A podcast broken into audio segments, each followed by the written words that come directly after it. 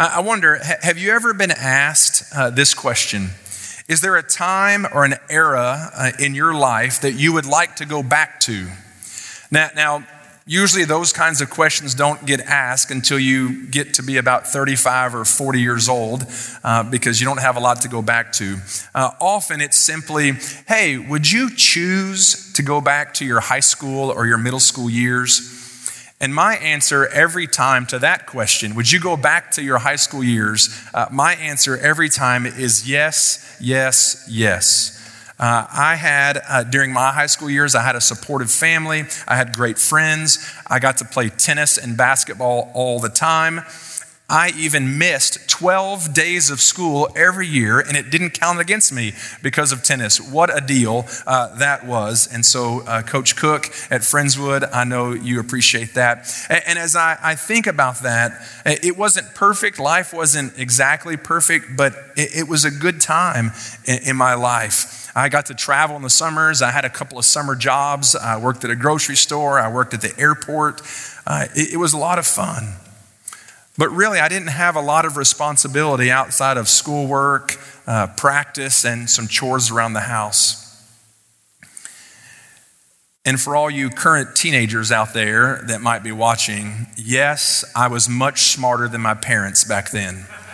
Um, I knew a lot and they didn't. And it was frustrating at times, but I, I managed to survive. And, and now, uh, as I look back, I, I that in, in, high school, I had made a commitment to Christ when I was in middle school. I, I had become a Christian in middle school, but really, my faith in high school was, was pretty shallow. I, I hadn't grown a lot in my faith. I, I was pretty, like most high school students, pretty self absorbed. Uh, I knew Jesus as my Savior, but I can't say that I was really that concerned about my own spiritual condition or even the spiritual condition of my friends and family. Uh, I was just sort of living life to live it. And, and now, 30 plus years later, uh, I realize that God's call for us is not to go back. I also realize my parents were a lot smarter and wiser than me uh, then and even now. And, and I realize that going back is never what God intended. Going backwards is never in His plan. God always wants us to move ahead in our faith. His purpose is for us to move forward with Him. And so that's my word of the year for 2021 forward. To simply move forward in my faith. And there's a, a, wonderful passage that many of you are familiar with. You've probably read it a number of times uh, in the book of Philippians. Uh, if you've got your Bible there on your couch or around the table, or if uh, you're worshiping at Bedside Baptist this morning, uh, turn there uh, in Philippians chapter 3, in verse 12. Uh, Paul talks about this idea of moving forward, what it means to go forward in our faith. He says this the church at Philippi, chapter 3, verse 12. Not that I have already obtained this or am already perfect, but I press on to make it my own, because Christ Jesus has made me his own. Brothers, I do not consider that I have made it my own, but one thing I do, forgetting what lies behind and straining forward to what lies ahead. I press on toward the goal for the prize of the upward call of God in Christ Jesus. Let those of us who are mature think this way. And if anything you think otherwise, God will reveal that also to you. Only let us hold true to what we have attained. What goal is pushing you forward this year into 2021? What goal is pushing you into the new year? Paul states his goal in life actually in verse 10, just before this. He shares in verse 10 that he wants to know him. That means he wants to know Jesus. He wants to know Jesus. He wants to know the power of the resurrection. He wants to identify with the suffering of Christ. He wants to become like him in his death so that he may also attain resurrection from the dead. That's his goal to know him, to know the power of his resurrection, to identify with his suffering, so that one day he may attain the resurrection from the dead. And so I wonder what is our goal for moving forward this year? I am probably like you, sometimes guilty of wanting the first two pieces of that statement. We want to know Jesus and we want to know the power of the resurrection. We want to know and experience the power of the resurrection from the dead. But if we're honest, we're not so keen on the last part of that statement to know his suffering, to identify with him in his death, to experience hardship, ridicule, pain, sacrifice. All of those things are a part of what it means to follow after God, to move forward in our faith. And though sometimes I want to be left alone and just don't talk to me, leave me alone, or when I'm experiencing difficulty, I just want to identify with the great parts of Jesus.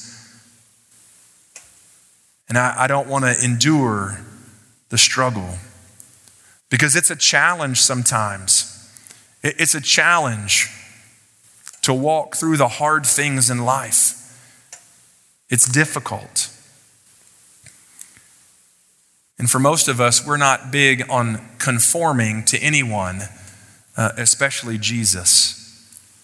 It's hard for us to conform to anyone but our own nature. Sacrifice is not our natural state. Comfort, ease, living out my own opinions and ideas, demanding my rights and desires, those are our natural state pain for the sake of our faith, sacrifice for the sake of good is not naturally within us. It takes the person of Christ, that resurrection power living within us to manifest that self because our tendency is to minimize, to eliminate, to walk away from, to manage pain. And if we could ask for it, we would ask for it to go away. And in our faith, if we want to achieve great things, there is sacrifice, there is suffering that must take place. And so I wonder, what goal do we have to draw closer to Jesus? If you and I want to draw closer to Jesus, there's going to be some sacrifice. There's going to have to be some pain. There's going to have to be some endurance in this. It's not just going to all of a sudden, God's going to plop his blessing and greatness upon you just because you said, Oh, hey, God, I want to do it my way. When would you bless that? No. I have to strain forward. It's extending with all your might towards the direction you're going. That, that's what straining means, right? If you're moving in a direction, I'm going to strain forward. I'm, I'm putting my chest out like an Olympic athlete. I'm stretching out. I'm extending my body as far as it will go in the direction that I'm moving so I can get that extra inch, so I can achieve that extra step.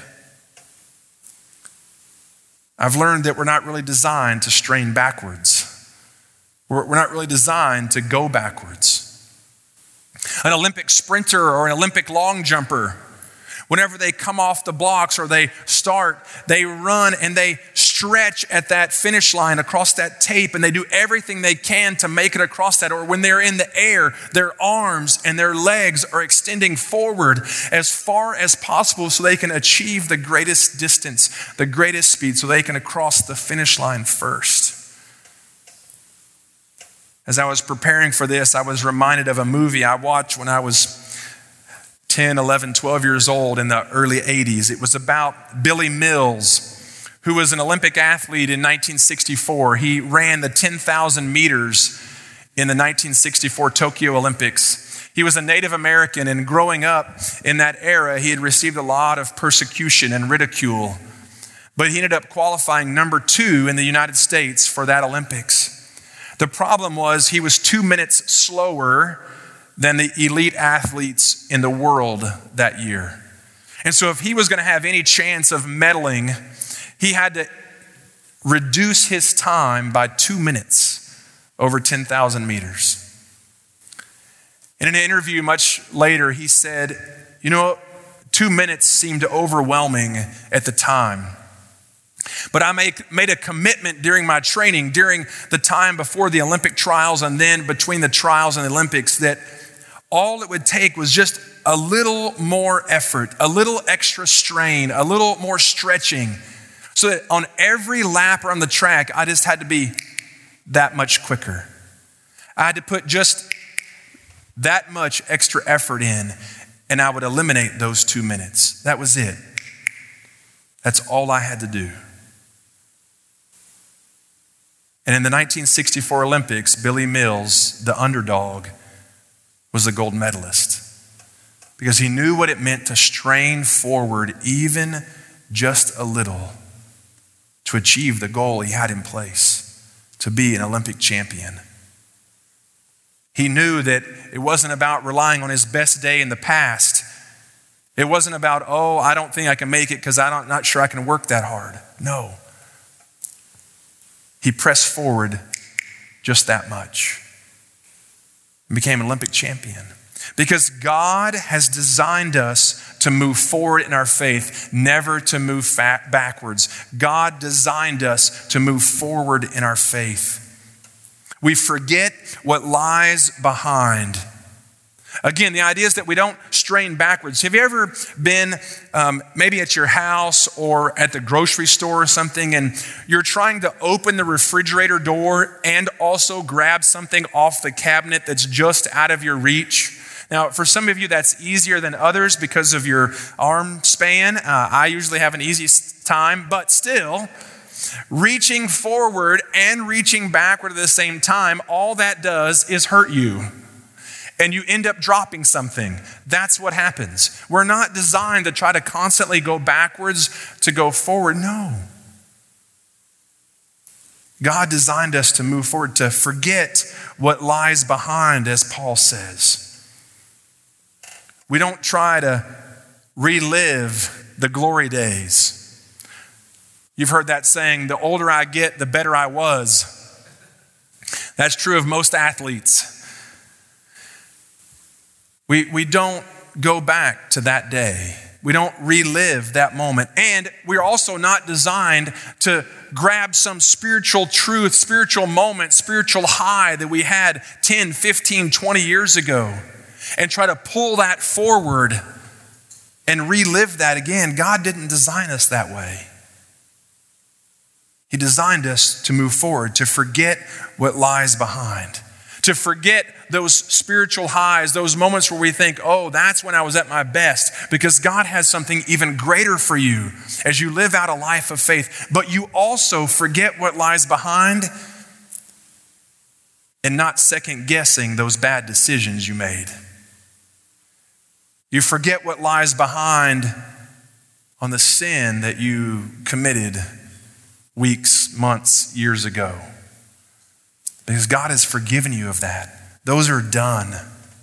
The one thing that Scripture reminds us to remember is the work of God, the cross of Jesus Christ, right? That's why we participate in the Lord's Supper. That's why we receive the Lord's Supper. We remember the mighty work of God for His salvation, that He died for you and me. That's what we remember. We remember the work of God through Christ. That's what we're called to remember. Not our great moments, not our worst moments. No, we remember the mighty work of God. We're never to forget his works, but to strain backwards for some spiritual moment or to relive and beat ourselves up again for a past sin is worthless. It never helps us move forward. It doesn't allow us to become more like Christ. We're no longer living by faith when we do that. And God asks us to live by faith to the upward call. And so as we move into 2021, I want to encourage you with a few things. I, believe we all need some help. All of us need some help moving forward out of 2020 uh, and into 2021 to move forward in our faith, to move forward in our relationships with our family, our friends, our fellow believers, our coworkers, our classmates, even our enemies. We need help moving forward to move forward by faith. Living that upward call. And so I want to invite you to just think about four practical things, four very kind of, I can grab onto this and, and take this with me into 2021. The first one, and maybe the most important one, is to employ the grace of forgetfulness. One of our key leaders in the church, a, a wonderful person who is very wise, shared this idea with me over the past few weeks that 2020 has been a challenging year. It's been a hard year. It's been a difficult year. And we need to employ the grace of forgetfulness. We plotted, that's the word I like, we plotted our way through 2020. Our TVs, our phones, our social media sites, our email have been filled with a wide range of beliefs, thoughts, frustrations, expert opinions on everything from race relationships, the election, the validity of COVID, church polity, school reopening, sports, the economy, and countless other things. And we've been bombarded by all of this. And those of us in the body of Christ are no exception to that.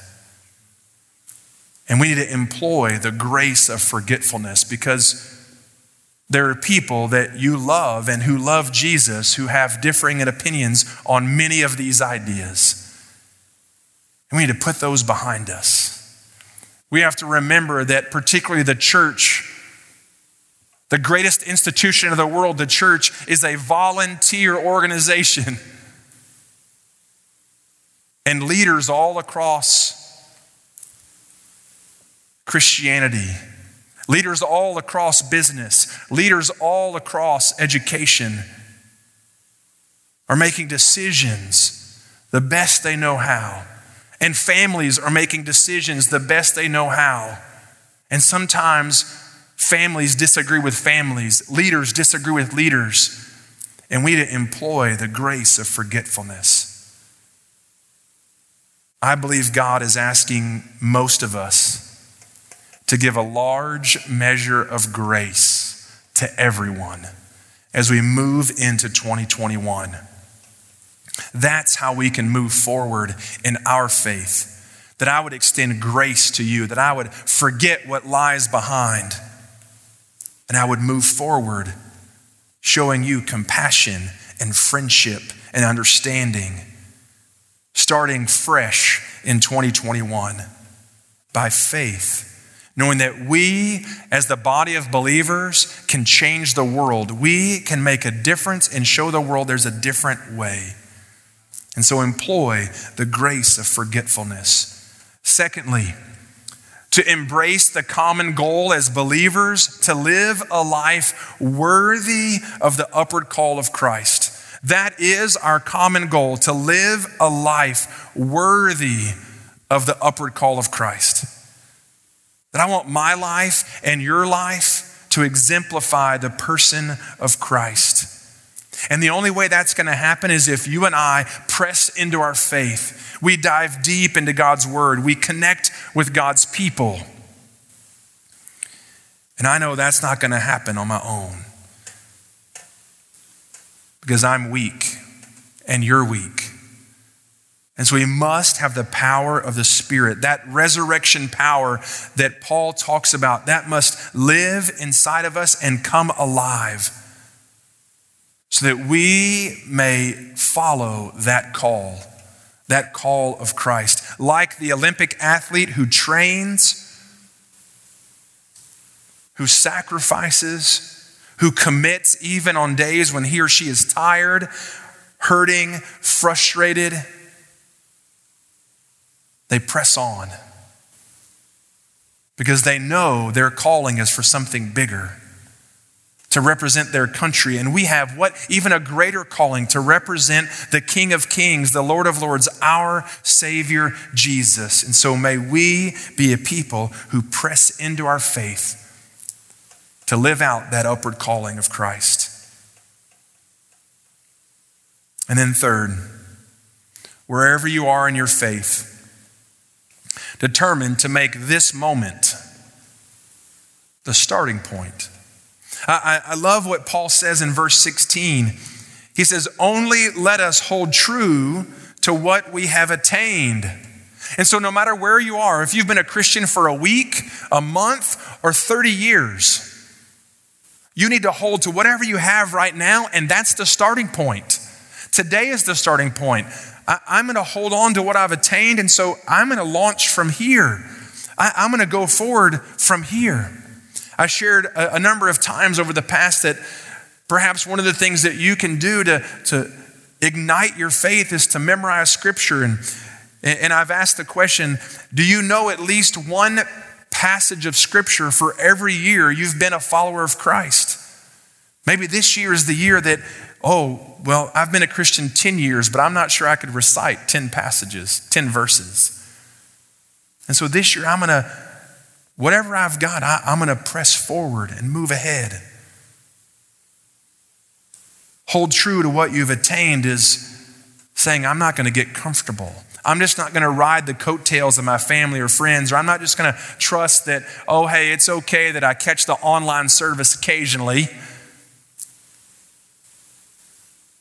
Or I've got, you know, the daily Bible app on my social media that pops up and, you know, I get my Jesus then. No, I, I'm not going to settle for second or third or fourth best. My desire is to become like Christ. And so today, wherever I am in my faith, that's my starting point. Because all of us have some area of our life that the Lord needs to work on, that, that we need to to draw closer to Jesus, that we need to look more like Jesus in a particular area. And so, may wherever you are today, may that be the point at which you attained and you go from there. That's the starting block for you. And then finally, we need to move forward in the gathering of the saints. 2020 uh, was a challenge for that, the gathering of the saints. The world tried to separate us, isolate us, polarize us. That's the, capital C church. People in general were polarized, isolated. And, and God, I believe, is calling us to move forward in the gathering of the saints. We're not like the world because we're not about isolation. We're not about polarizing one another. We're not about separating. We're about gathering, we're about peace and grace and hope. And so, my prayer is that at some point, the majority of us will be able to gather back together in this space and worship together. Because it's easy to worship from home. I, have actually enjoyed it a few times. Like, it's not too bad.